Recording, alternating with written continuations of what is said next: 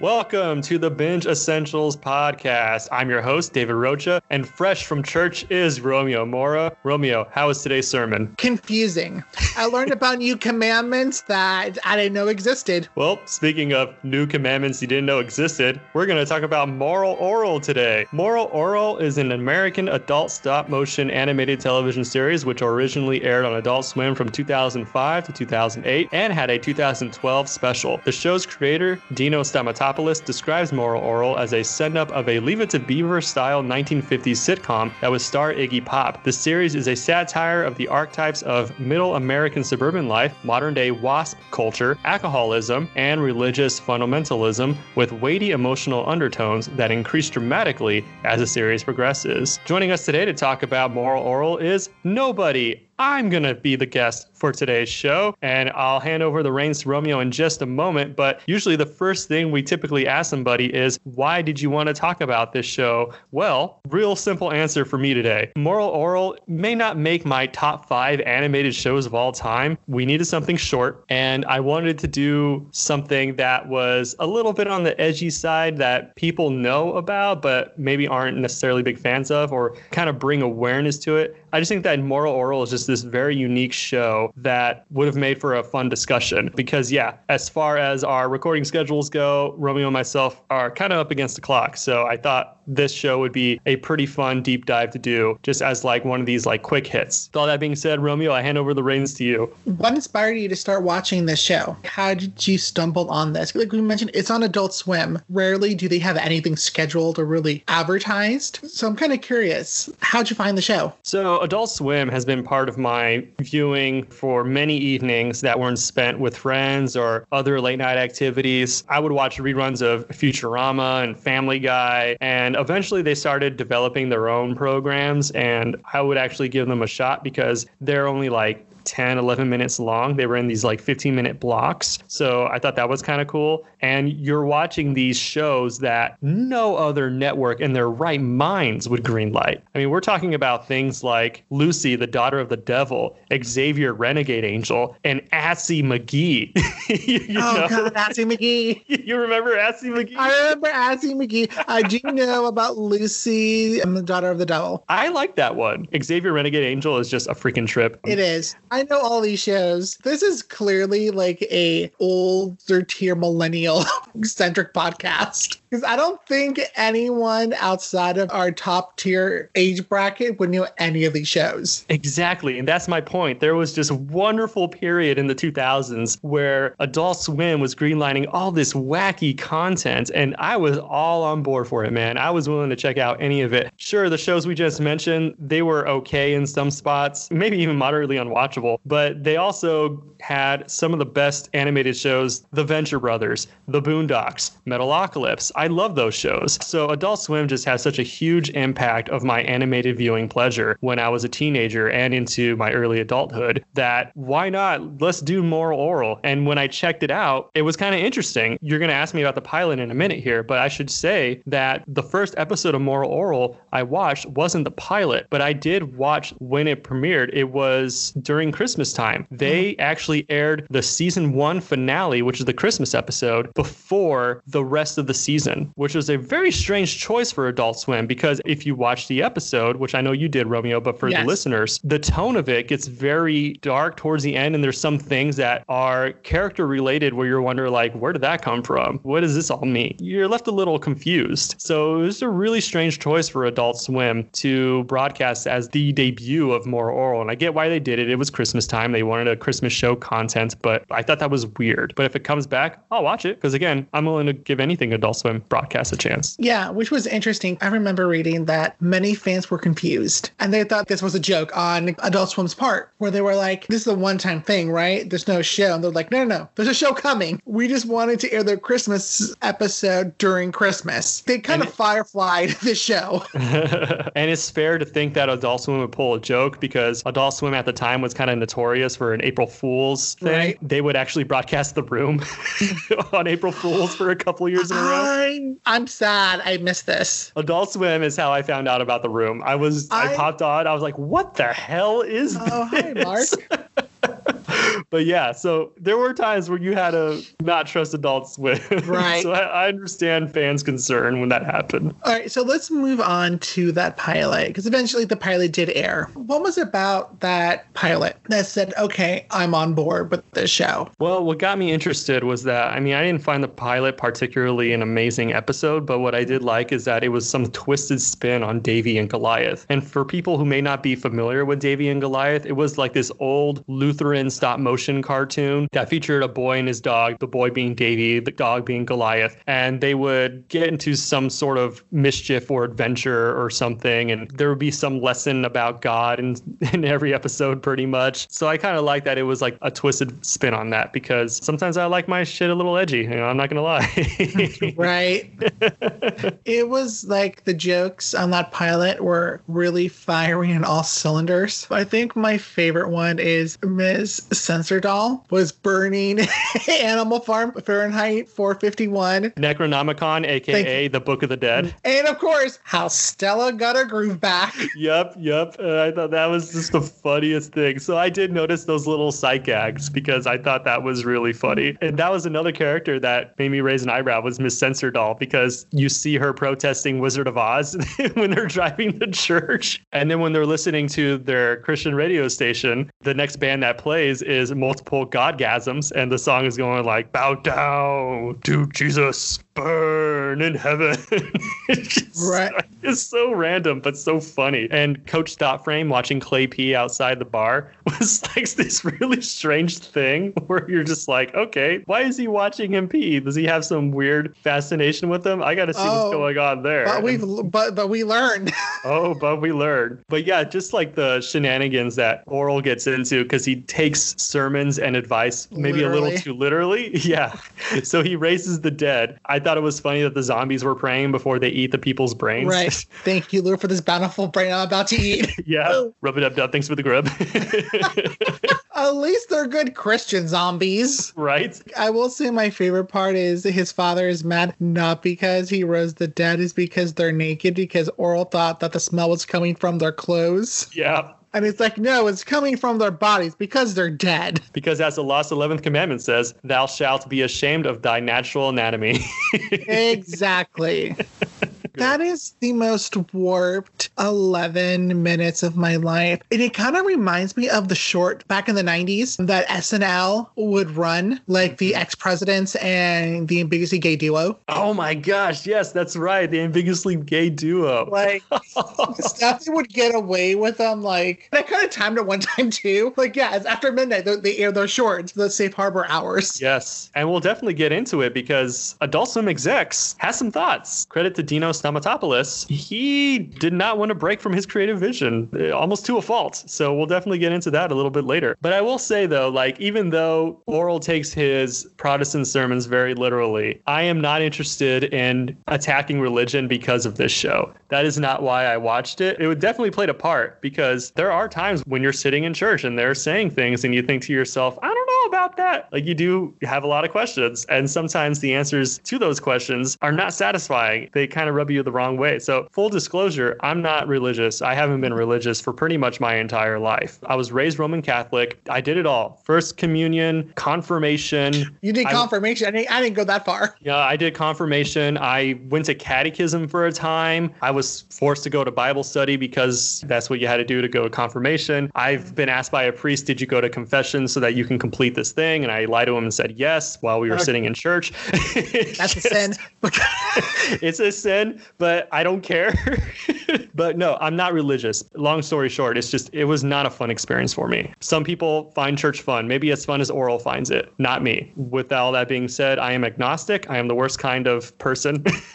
Wow. the one who won't land on anything, not ballsy enough to be an atheist. I just don't want to attach myself to anything. Anyways, At what point where you're like, okay, I'm in for however long this show is going to run for, which, to be fair, you never knew with Adult Swim. No, it's very true. Adult Swim, you never know what's going to happen to their content. You don't want to get too hooked to a show. And with Moral Orel, even I was like, hey, is, how long is this going to go for? Because through eight episodes, you're pretty much seeing the same thing over and over again. Orel takes something too literally. He does something that's really crazy and he gets punished by his dad. End of episode. So it was actually episode nine of season one called Maturity is when I realized, oh, right. So this can get kind of dark. Orel starts drinking. Part of being mature is being able to drink alcohol, but it makes him totally miserable, like as miserable as Clay. We also see him at Forgetty's pub and we see the collection of characters who live in the town who are also there drinking at Forgetty's pub. So right there, what triggered me was like, oh, so this whole town is miserable. And if they keep going with this show, they'll have to explore these other characters. And sure enough, that's what ended up happening. So I guess another thing is what is beneficial about seeing the best Christmas ever episode first was knowing that it can get a little bit dark when you see Clay and Bloberta have their argument in the bedroom. So you kind of knew already that it was going to go this direction. But yeah, it was maturity though. It was going to be something we're sticking around for. I will say, like that first season, they were really seeing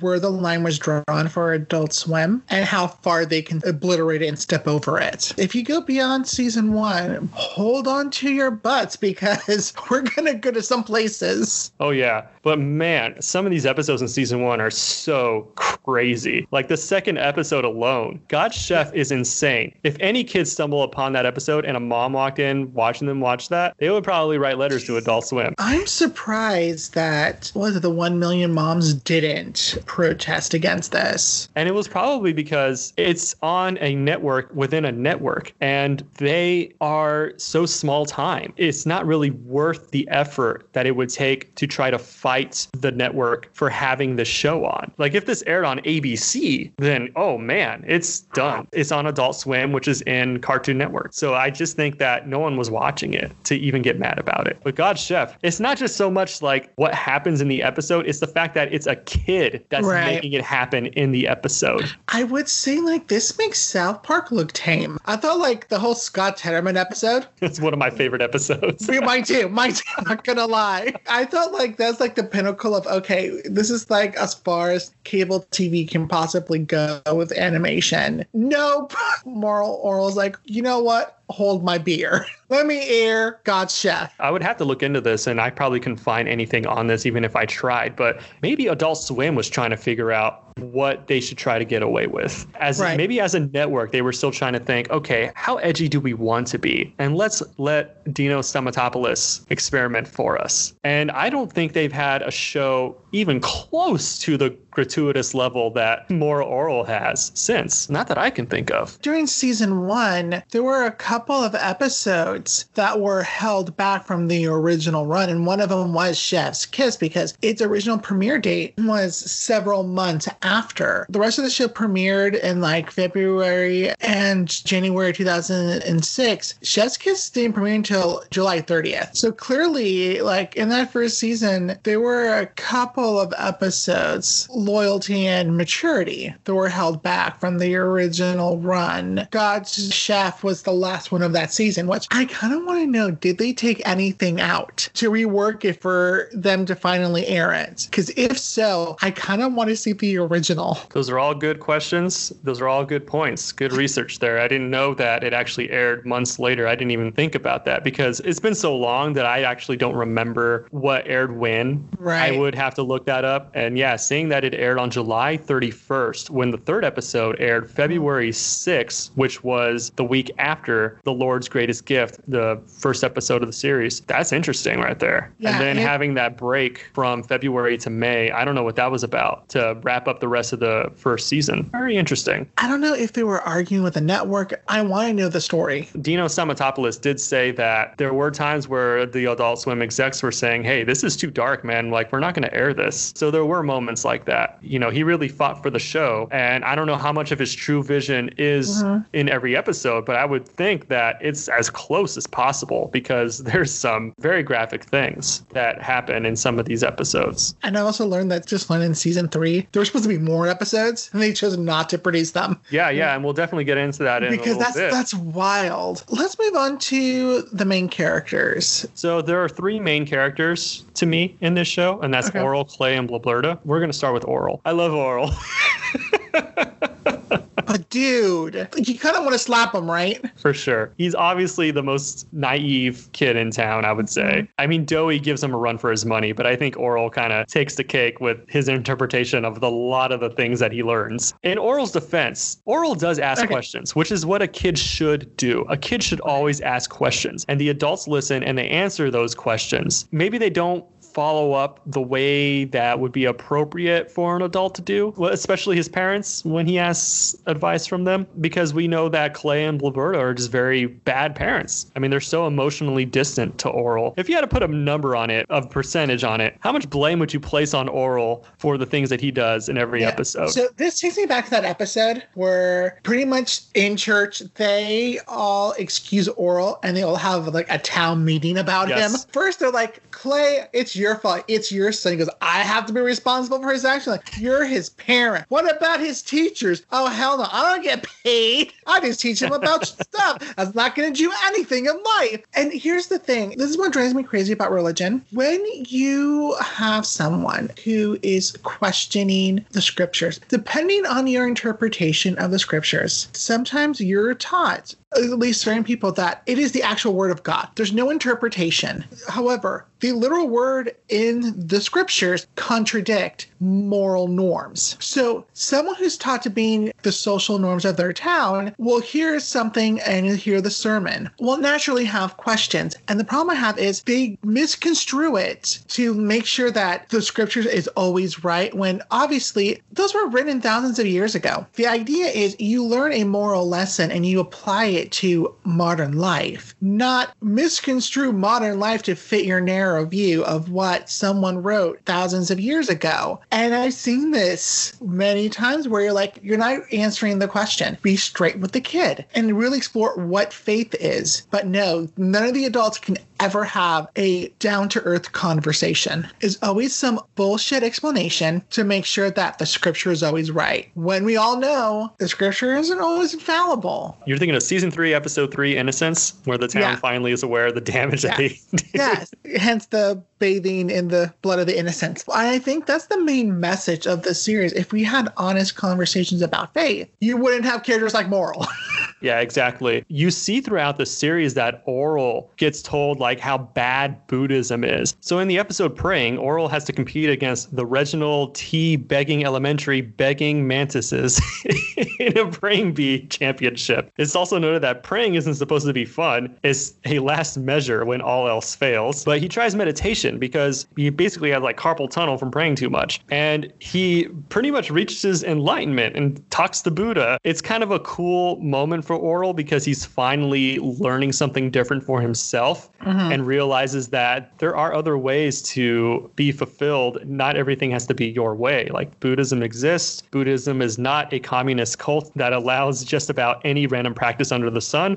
it's it's more than that. I thought that was a really uh, interesting and enlightening moment. So you know that there's a possibility that Orel can grow, that there's mm-hmm. potential for him, that he won't be a victim of his parents and the town of Moralton. Here's the thing about Moral too. Like, I feel like he's the most tolerant. Oh, 100%. Yeah, because I think out of all of them, he takes the idea of what Christ is really preaching in the scriptures is acceptance and tolerance of everyone, regardless of what they believe in. Which reminds me of the episode where he meets Christina and her family. They're basically mirror images of each Yeah. other, except for the fact they're Catholic, and God forbid the Protestants are cool with Catholics. It's one of my other pet pet peeves with religion, and the show nails it on the head. Is this, there's no acceptance that maybe there's not just one way to believe or have faith. Most people say, "Oh yeah, believe what you want," but deep down, you know, like our religion is right, and you get that from them. I'm like, mm, I don't think so.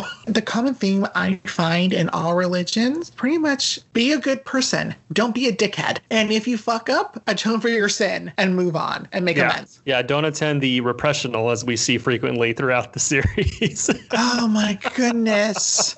bury it deep, Romeo. Bury it deep. bury it deep, and that's how you become an alcoholic.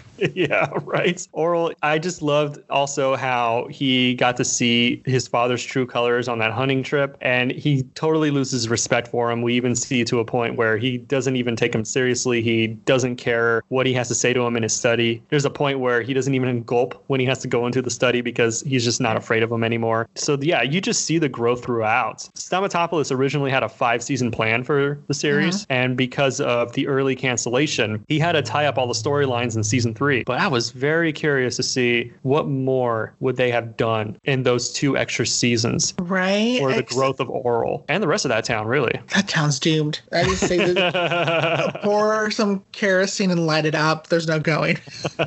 There's no going back. Um, yeah. My God. Let's talk about Clay. Whew. What a man. I mean, have you seen how many animals and guns that he's killed and, and owns? Oh so that, that's what makes a man, right? He is the picture of toxic masculinity. That's exactly uh, what I was going to say. So early on, Orel's dad, Clay Puppington, is just this neglectful, self hating, possibly bi curious man right? who.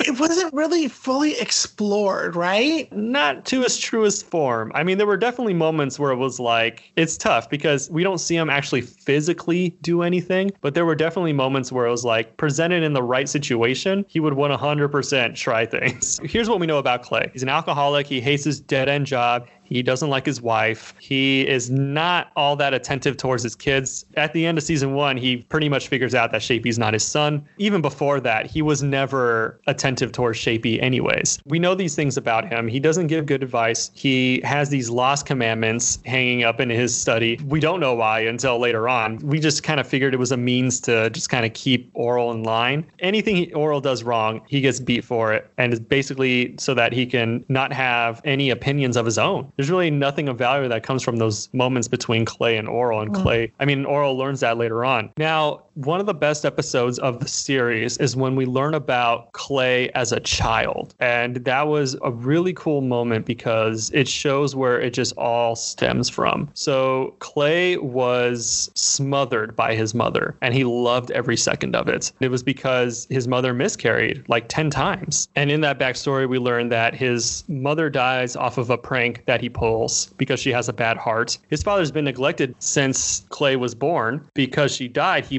blames Clay for it. And the only way Clay could get any reaction out of him was if he did bad things and or said bad things that warranted getting slapped. And they got to the point where Clay's father kind of realized that and pretty much said like, "No, you're not even worth it. I'm not going to touch you because I know this is what you're looking for, and I don't want to give you what you're looking for." So it's just like this really sad thing. You know, it's like he really became a lost soul after that, and just he needed a parents and his father wouldn't be there for him. So in that way, you really sympathize for him. And then later on, you go to learn that he's just this, this straight-laced religious boy who stumbled upon attending a wedding because he thought it was a church sermon. right. but stuck around anyways. And that's where he met Bloberta. And Bloberta, we find out through her backstory as well that she was neglected by her mother because she didn't fit into the family choir. She had her own little bit of a drinking drinking problem as well. And she liked to drink. She liked to have fun, wanted to have fun. She meets Clay, this handsome man who is very straight laced, and she is basically the reason why he has his first drink. So it's kind of interesting because you think to yourself, is Bloberta the reason why Clay is the way he is? For a lot of reasons, yeah. But we also have to remind ourselves eventually Clay would have had a drink at some point, right? So it was almost like he would have eventually turned into an alcoholic at some point. It just happened to be Bloberta who did it to him. I don't know. What do you think about that? Yeah, that's interesting because you know th- that's tough because I feel like Clay ultimately is responsible for his own actions, whether or not he partakes in alcohol. So we can't necessarily blame her. By the same time, she is egging him on. She is creating this problem and tricks him into marriage. Bloberta is the maker of her own misery because she didn't want to feel left out instead of finding someone she actually loves. She tricks the first guy she meets. But Clay also needs to have responsibility in his own bed of misery because he's clearly not happy, especially that he's having multiple affairs. Having some fun with some uh, prostitutes as well.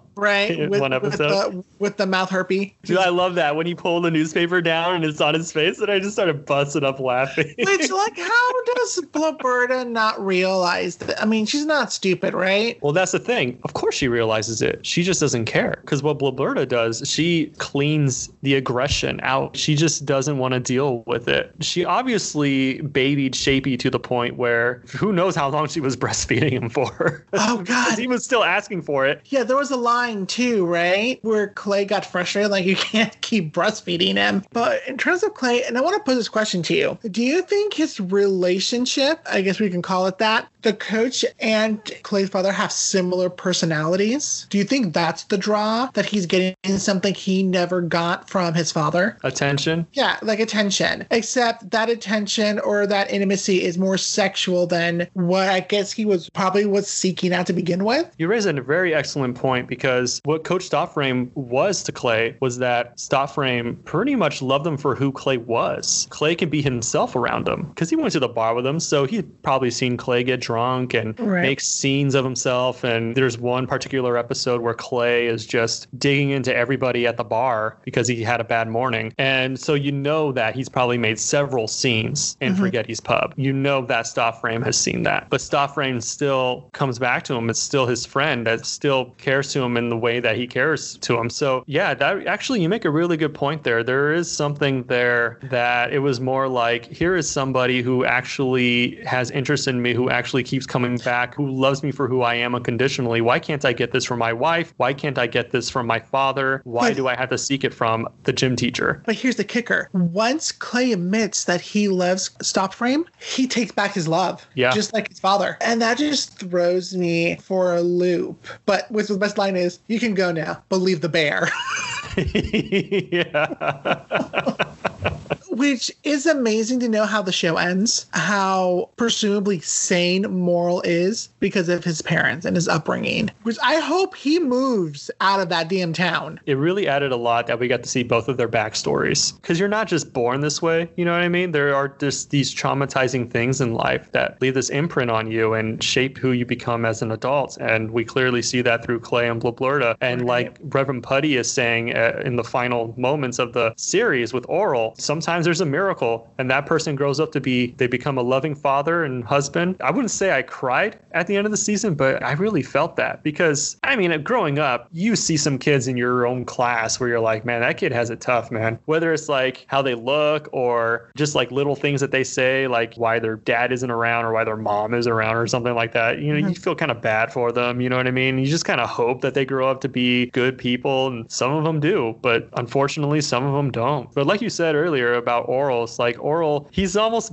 by default the smartest kid in town. There's room there for him to be open to other things. One of his closest friends winds up being stephanie because he sees that stephanie is just a good person. She probably shouldn't have given him a prince albert but that's beside the point. But you no it's like he sees the good in people regardless of religion. And i think that was really important. Like you said orel did he move out of moralton and i like to believe he did. His wife christine would have been raised the same way seen the same things that he's seen so i like to believe that the two of them together would be like this is no place for our kids let's go live somewhere else Let's touch on a little bit more on Bloberta. If there's anything else you, want to add that you haven't already. you always want to hope that one of these parents can step up to the plate and be Oh, a God, no. good parent Not this it, one. It really is stunning that she can see Clay for who he is and also just feel absolutely miserable, but at the same time, do absolutely nothing about it. And you know what it is? What I noticed with Bloberta? There's a sick superiority that she gets from calling out his faults. She needs to be with him to prove that she's better than him, that she's better than someone, that she's not as bad as someone. And that's how I feel like that's the dynamic of that relationship. That's the only reason I can't imagine that she's with him. It's an interesting read. So all signs pointed to a divorce at the end of season one, but at the beginning right. of season two, it's established that your mother and I are staying together because for perception and for right. the kids, basically. Not a good reason to stay together. and they don't do anything else to improve upon that. It's just more like, well, let's just keep being the same people we're going to be. And I think it's just because Bloberta just, she just doesn't care, man. At least with Clay, he's trying to parent moral because Bloberta is the one who says, take care of them, teach them lessons, do these things because I'm not going to waste my time doing it. And it's just like, what? Like, what kind of mother is this? She puts it on Clay, even though she knows that Clay is the worst person in the house. I think Clay only parents is when it makes him look bad, is mm. the hmm. perception. Because we learn that he's the mayor of this town, which is yeah. shocking to me. Not only did I love that reveal, but I also love that Orel didn't even know he was mayor of the town. I, I feel like that's so true, though. A point in a child's life where you realize your parents are something bigger outside of just being your parents. That's the only like realistic reaction I've seen about growing up. That idea, like, oh, my dad is more than just my dad. He has a whole life. He actually does something when he leaves the house. I think at that point he realizes that not only does he screws up everything at home, but he's also the reason why the whole town is screwed up. You have a dysfunctional alcoholic running your town. Sorry, I, I, I know we went back to Clay, but we're talking about um, Bloberta. Because I think it's fair to say that Clay's the best character on the show. He is in a weird, sick way. Bloberta's clearly she's depressed. I mean, you have someone that's continually breastfeeding a child that mm-hmm. clearly doesn't need to be breastfed. Which I'm kind of wondering if she's is she also breastfed block two. That's a whole different oh, subject area. I don't want to. But it goes back to that one statement, her nonchalantness. I'm like, hey, can I have Shapey back out of sentimental reasons? But I also see like this town is so sexist that those symptoms and that illness can go untreated. She also kind of is a take on Betty Friedan's The Feminine Mystique, because there's this famous quote, and I have to look it up, which will probably do for final thoughts, where she talks about the unfulfilled housewife, that all she's allowed to do in society is to be a mother, to be a housekeeper. But clearly, she has more dreams, more aspirations. Well, the only and, time we really see her happy is when she's singing, and she was never I, really allowed to do that by her mother. Exactly Exactly. And I feel like those Puritan values that were instilled in Barbara, I guess, might have even stunted her growth in mm-hmm. terms of her personality. And it sucks because we don't see her grow out of that by the end of the series. Now that we covered the main characters of the series, are there any supporting characters that you feel that are worth noting? Absolutely. And I have to start things off with Reverend Putty. Oh, Reverend Putty. I love Reverend Putty because he's basically the best and the worst. He's so funny. Okay, so early on, we learn that he is a virgin and that he likes to keep making the point that he can date women, he can have fun. There's just something also instantly likable about him, even though he's he, some of his sermons are very questionable and he kind of wings them sometimes. There's also sermons that he's used in years past that Clay points out, and him and Bloberta, and that's the only moment you kind of see the two of them have fun is when they're like imitating the sermons that he once did a few years ago. His door most of the time is open to Orel, and sometimes he gives some okay advice. He's not paying attention to how Orel is understanding the advice that he's giving, thus leading to Orel doing some really terrible things that he's not supposed to do. But he means well in the end. He's a little edgy too. There's just like this overall, he's the first character you realize is like truly and utterly alone and lonely because Bloberta has her kids, Clay has his kids, so they're not mm-hmm. alone. But Reverend Putty, no, this guy is truly alone and doesn't mm-hmm. really have any friends. Like the congregation, he wouldn't call any of those people his friends. He doesn't really want to hang out with any of them unless they're like an attractive woman. So, yeah, you really feel that loneliness. It's interesting because I feel like he creates his own loneliness he's not a Catholic priest. He's allowed to date. This brings me to my next point is that in the mm. episode Be Fruitful and Multiply,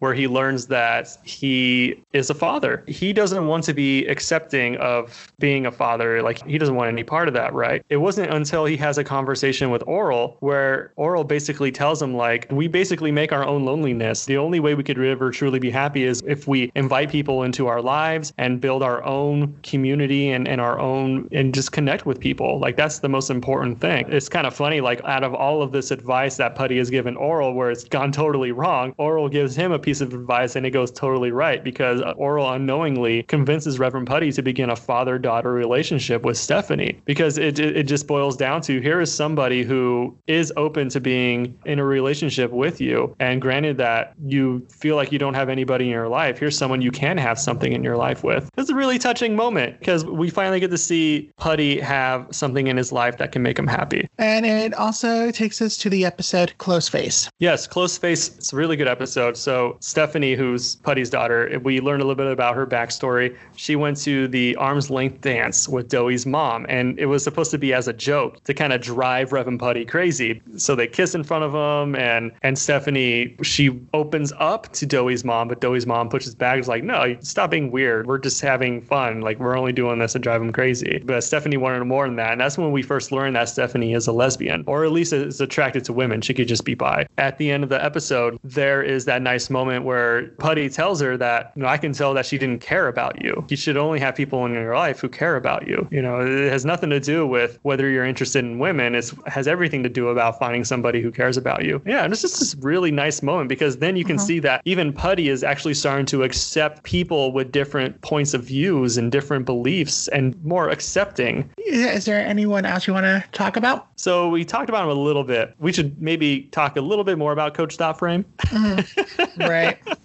This guy is so creepy in terms of his obsession with Clay. And he's also religiously ambiguous because he'll only follow the religion that's willing to give him what he wants. By the end of the series, we come to learn that he starts to not be interested in Clay anymore because he catches Clay with Miss Censordoll. And he knows that wow, he's just willing to just throw what we have away. Like it's one thing if he's messing around with Stopframe or even messing around with his own wife, but it's another thing if Miss Censordoll of all people, that's where he had to draw the line. And then he spends time with Orel and he says this really nice thing to Orel because even though he's a gym teacher, he doesn't particularly like kids. Spending time with Orel, realizing like, wow, this is a really great kid how could such a great kid come from two awful people? And he tells him at the end, like, what's honorable about your father is that he was able to make somebody as great as you. So the series was able to humanize Stopframe a little bit more and not just make him like some creepy dude who mm-hmm. is just amoral and will do whatever it takes for his own benefit. But yeah, he does some messed up things. Like he knows he's Shapey's father, but he doesn't even care. He doesn't help at all with that. So yeah, he makes some really terrible decisions. But it is nice at the end of the series that he's able to understand that wanting to be with Clay is actually not a benefit for him. He needs to rise above that. And one last character I want to touch is Miss Censordoll. Even though Clay is the mayor, the real person in charge of Moralton is Miss Censordoll. Okay, we talk about the fact that she's the same age as Yes, Clay. she's 40 years old. But in the episode alone, we learn about her backstory. And I wasn't sure if you were going to watch it because I didn't highlight it for you, but I you did. did, end I up watching it. it. So we learn her obsession with chicken eggs is due that she does not possess human eggs herself. When she was an infant, her mom had surgery performed on her that removed her reproductive system. But it isn't clear whether this was for a legitimate medical reason or some sort of religious motivation. It really messed her up, man. I mean, obviously the egg thing is as a result of that, but just being an overall angry, bitter person towards everyone else. Even though she loves eggs and she still like gets them banned because she doesn't want to look like a hypocrite in front of Moralton. She chooses to be miserable, which is the unfortunate thing. And, and a lot of these characters actually choose to be miserable, but when you find out why Miss Censordoll is miserable the way she is, you feel bad for her. You do. Her conversation with her mother, where she goes, I can't have original sin because you had my organs removed, so therefore I cannot be sinful. Like the whole thing is just so warped. And I buy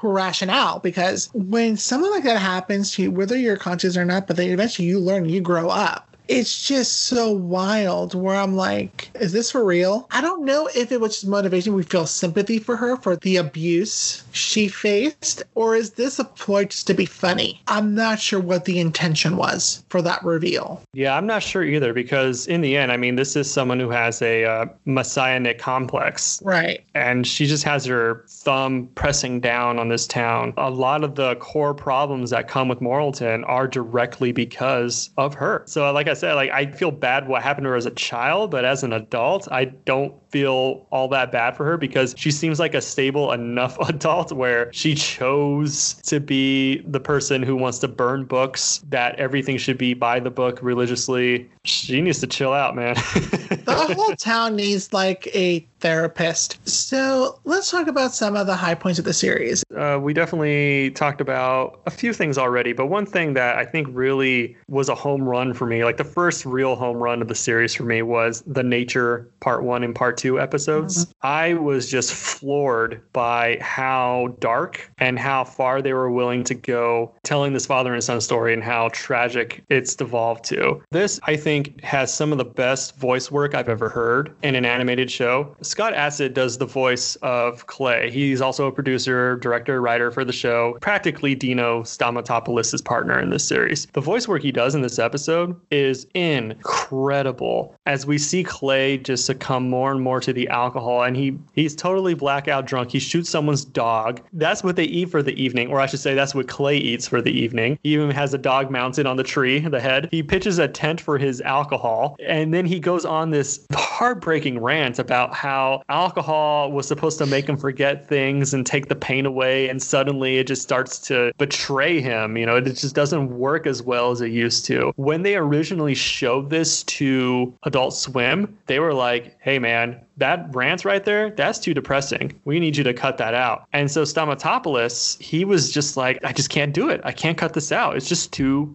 good. Because even some of that rant was actually improv. So it's just this wonderful creative moment that was almost taken away by Adult Swim. But fortunately, they said, no, well, this is how it's going to be. And this is how we're going to release it. And it worked, man. You knew after that episode, after those two parts, things were never going to be the same again. Shooting your own kid, how do you come back from that? Those two episodes were just wild. And I'm like, okay, we're going there. And it should have prepared me for season three it didn't. It turned. You can see it just matured. But yeah, I can see the reservations that Adult Swim. Before it was satirical thing on religion where you could easily market it to the South Park crowd. When it turned, it's hard to define who the show is for anymore. It becomes hard to market because you're going to have a very narrow audience. With that in mind, it's worth noting that Dino Stamatopoulos said at the beginning, like, I didn't want to just keep doing the same thing over and over again. Eventually, I'll just get bored So that's why we started to see a little bit of a shift tone at the end of season one and at the end of season two and going into season three. He still wanted to do a dash of the same satirical stuff that he was doing before because we do see episodes in season three that are very similar setup as the previous seasons. They even take place before nature. So the continuity and timeline starts to get a little shuffled. And like you said, it's hard to be ready for it for some people because it's not the same show. Another high point is season three. I'm all on board for that. I agree with Stamatopoulos and Scott Adsit. I'm all about that change. I'm all about let's get darker. Let's really dig into these Ooh. characters and see what we can get. I did not see a lot of it coming, but I don't regret it, man. I thought it was really cool. I'm really glad that they were able to, for the most part, have their vision. Now, did they take it too far with Alone? Mm-hmm. Yes, in the sense that it got you canceled. That's a dilemma for a lot of TV shows is where do you want to go for the next couple of years? And clearly the creators they want to go for that realism and not to say that there wasn't like that satirical realism before but alone took it to a whole new level that had they gone on two more seasons i could have seen the show get really real and really dark to the point where i think adult swim knew that was coming too and they'd rather cut their losses than get the wrath of a lot of people so when they were working on season three they knew ahead of time they were getting canceled so they had to tie up all the storylines in season three. That's why we have the season that we have. I think it still would have been gradual for the next three seasons, that really dark heaviness tone, because I still think in the end, they still wanted to be funny. They still wanted to have funny episodes. There is truth to that, where it's kind of like Adult Swim's like, eh, let's just cut our losses Right. and just replace it with something else. Other things that I really thought were high points. I love sign gags. I'm all about that. The church display sign gag has some good ones, like Jesus died for your sins and had long hair so that you wouldn't. it's always made me laugh.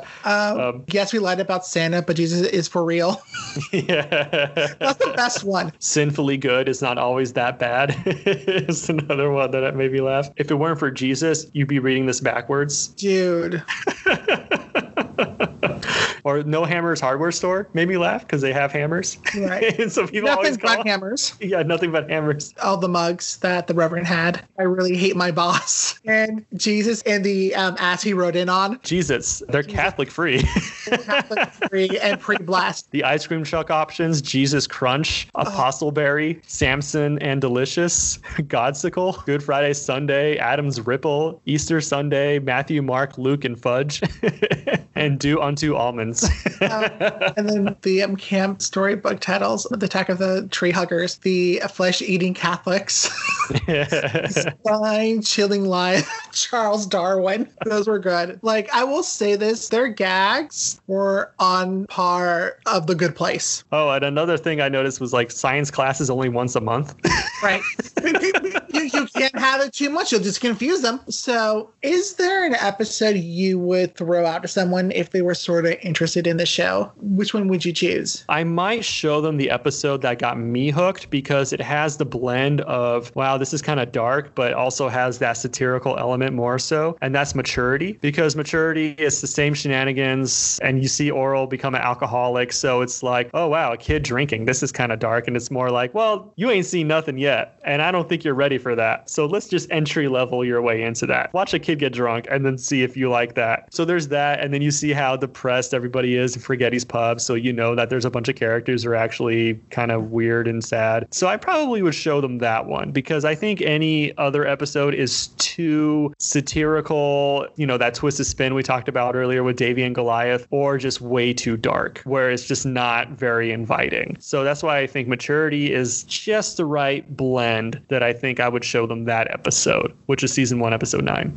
Are there moments where you had doubts about the series? Well, it's so easy to stay committed to this series because there are only 11 minute episodes. If there was any point where I was just kind of like, uh, I'm not sure about this, I mean, it could have been in season one where I was just kind of like, so we're just doing the same thing every week. Like, how long could this actually last? And like, if there were multiple seasons of just doing that of what they were doing in those 1st eight episodes, I mean, I probably wouldn't have made an effort to actually watch it. I probably would have had it on, but I probably wouldn't have cared. What it was about the end of that first season is that, okay, when it comes back, I got to make sure that when this episode premieres, I'm there watching it mm-hmm. when it's new. I didn't want to miss it. Whereas instead of just waiting for the reruns, yeah, if I was home and I knew that there was a new episode, my butt would be parked in front of it. If it wasn't for those last two episodes of season one, I probably wouldn't have made a commitment to watch it the way I did. I mean, they were funny, so I, I never would have not finished watching it, is basically where I'm getting at. How should someone watch it? Should they binge it all or pace themselves? season one is about an hour long.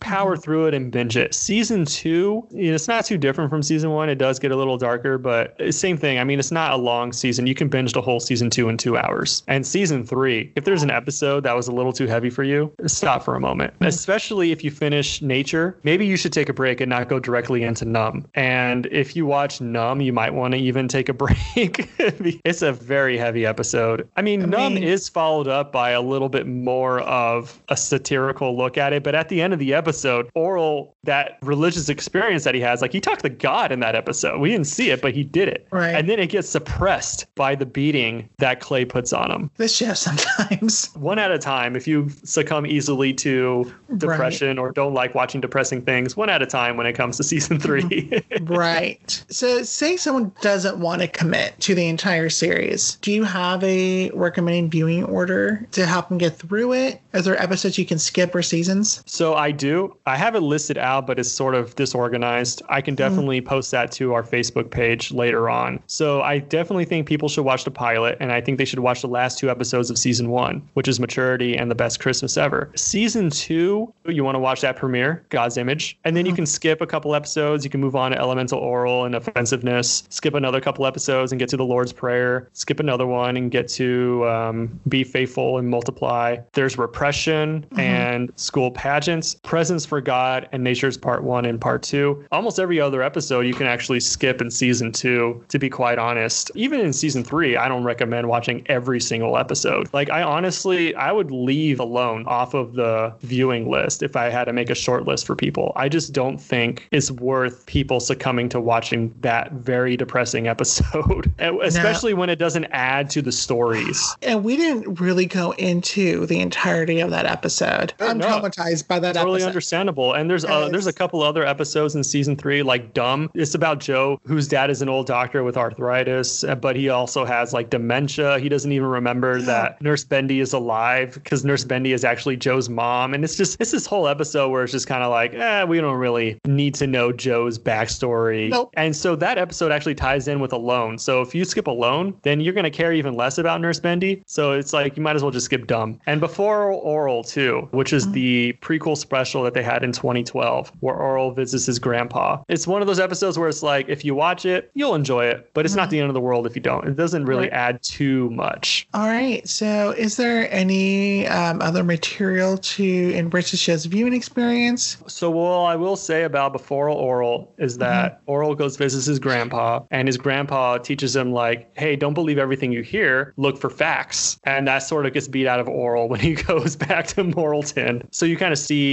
another reason why the relationship between Clay and his father is so strained. You see that Miss Censordoll teaches Orel about hell. It's fine. I think it's fine if you guys watch it, but it's not the end of the world if you don't. So there's also one more thing. There's this lost episode called Abstinence. It's about Doughy finds his true calling and becomes a professional cockblocker. So it was put together by Mick Ignis and David Tuber, as well as a group of other dedicated Moral Orel crew members, and it was produced for free after the show's cancellation. It's unique in the way that it's a low budget look. It's similar to like Orel's home movies, and the sets and puppets were built from scratch out of cardboard garbage and leftover scraps from the show. So it was released around 2009 at the San Francisco Sketchfest, and it was considered lost for years, but in 2015, David Tuber uploaded it onto YouTube. So you can find it on YouTube, even though it does say that YouTube said it was a copyright problem with it, so it's now not watchable, but it is watchable. I found it, and I'll share it on our Facebook page. It's fine. It's a Doughy centric episode, and mm-hmm. I didn't really care for Doughy, but if you want to watch a Doughy centric episode, abstinence. Would you want a reboot or a continuation series? Yes. I want to see young adult Orel. I want to see adult Orel with his kids. I want to see how his relationship with his parents are as an adult. I'll take it in claymation. I'll take it in live action. I really think that you can have a very interesting dynamic. We're not short of main characters who had terrible childhoods and have complicated relationship with their parents. We've seen it a million times on television. That doesn't mean I don't want it. I would love to revisit these characters and see what their lives are like. I would even like to see Shapey and Block because we know that Shapey becomes a policeman and Block becomes a firefighter. so we oh, know that God. they become functioning members of society and I'm all about exploring that. It could find a home now because there's so many streaming services that could easily pick this up. So let's go ahead and uh, I'm going to give you a few moments to sort of give one last pitch for someone to watch the show. If you grew up with religion around you, but religion wasn't right for you, this might be the show for you because you might relate to some of the experiences, to some of the things that were preached, to some of the advice that was given, to some of the scriptures that were read to you. You might find it interesting, like I did. If you're a fan of adult animation, this is definitely for you. If you're looking for something that's really short, but also has a beginning, middle, and an end, this is another show for you. If you're looking for something that's just changed tonally on a dime, something that really surprises you around every turn, or something that's really just going to push the envelope, this is one of the best ones to do it in that category. I just think that it's worth your time because it's also not going to take up a lot of your time. Is there suggestions for similar shows or franchises that someone may also enjoy? If you're a fan of Moral Orel and you want to keep supporting Dino Stamatopoulos, try Mary Shelley's Frankenhole. It was another Adult Swim series that he had for a couple years. I watched it, but I honestly don't remember a whole ton about it. It's about Dr. Victor Frankenstein. He's completed and mastered immortality and has also created wormholes, but he calls them Frankenholes. It's between somewhere in Eastern Europe, which is teeming with monsters and supernatural forces, and every time period from the past and the future. So this allows historical figures and celebrities seeking the doctor's service services to find him. Although many classic horror monsters are present, the main focus is Dr. Frankenstein and his family. So Stamatopoulos says it's like regular human beings are the monsters. So yeah, it's another one of those short form shows that's only a couple seasons, and uh, you can find it the same place where you can find Moral Orel, which is on HBO Max. Another one I have is the Charlie Kaufman written and co-directed film that came out a few years ago titled Anomalisa. Romeo, are you familiar with this movie at all? No, I'm not. Okay, so this is a stop motion film. It follows a lonely customer service expert who's voiced by uh, David Thewlis. He perceives everyone all voiced by a same person until he meets a uh, unique woman who is voiced by Jennifer Jason Leigh in a Cincinnati hotel. It's Charlie Kaufman, so you know it's going to be very, very depressing and this was actually like an audio drama. Stamatopoulos really liked it and he wanted to make it as a stop motion film. So his production company produced it and made it happen. And it's not for everybody. I will say that. Uh, there's mm-hmm. even some doll sex going on in the movie, but oh, jeez. some parts make it an uncomfortable watch, I will admit, for the normal person. I'm not that normal of a person, so I didn't mind. But if you're into depressing works, or if you're a Charlie Kaufman fan and somehow missed this one, check it out. And just so people know, like Charlie Kaufman comes from that sketch comedy background, just like Stamatopoulos. And I didn't really go into it, but Dino Stamatopoulos, I mean, he's friends with Dan Harmon. Stamatopoulos is Starburns, everybody. You should remember that. All right. Put some respect on this guy.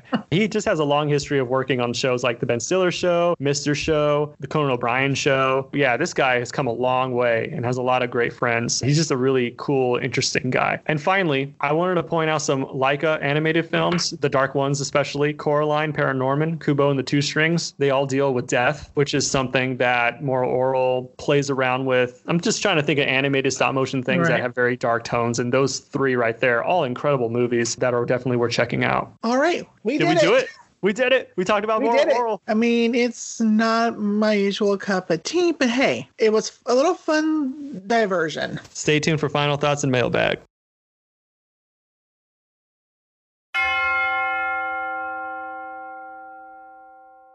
Welcome back. Romeo, this might end up being our lowest played episode. Moral Orel isn't exactly a show that has a ravenous fan base. It has a loyal fan base. You can find them on Reddit, like I find most uh-huh. things, people having plenty of Reddit threads about. But it's not exactly what I would call in the realm of popular, like next week's show will be or last week's show was. So it's just one of those in between shows. But that doesn't mean that we didn't have fun with the conversation. Yeah, you seem to really have fun with this one. A lot more fun than I expected. Yeah, I mean, it's it's an interesting show. It's not really for me, but it's fun. Most of the stuff was somewhat relatable because I grew up in a religious household. Once we got into the conversation, I think what I enjoyed more was talking about the show rather than watching it. That's where I found my enjoyment. Yeah, it's definitely the ideas that were presented by the show that makes it mm-hmm. a fun discussion. So there weren't many things that we needed correcting. I was talking about Clay's mom having all those miscarriages, and I just said 10 because I was basically rounding up to a number, but I happen to be right. She did have 10 miscarriages, and I have all their names. So we have Clark, Clarissa, Clementine, Clara, Clarice, Clea, Clancy, Clarence, Clinton, and Klondike. They were all miscarried before Clay was born. It was something about Bloberta that reminded Romeo of a quote from the feminine mystique,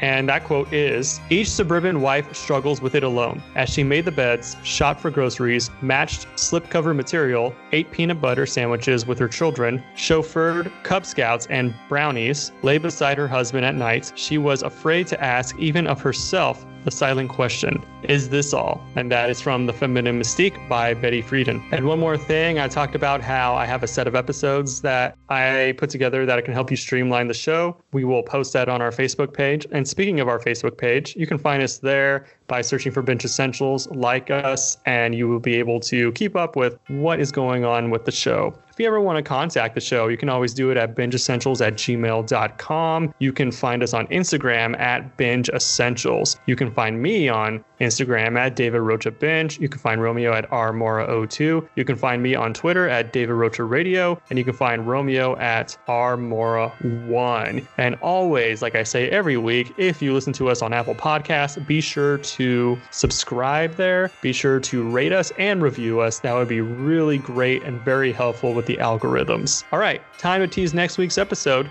Next week's episode is The Office. That's right. We are tackling one of the biggest shows of the 21st century, The Office. And coming back to talk about The Office is from the Forcing Spike podcast, Chris Dunn. Romeo, can't believe we're doing it. We already did it, actually. It was a pretty good discussion. With shows like this, it's always hard to tackle all of it, but I think we did the best job that we could for our first try. I know people have their various opinions of The Office. Either you love it like diehard fans or you love to hate it. Yeah, that's a really, really good way to put it. Yeah, uh, and we discussed the reasons why. All right, with all that being said, thanks for listening. Catch you guys next week.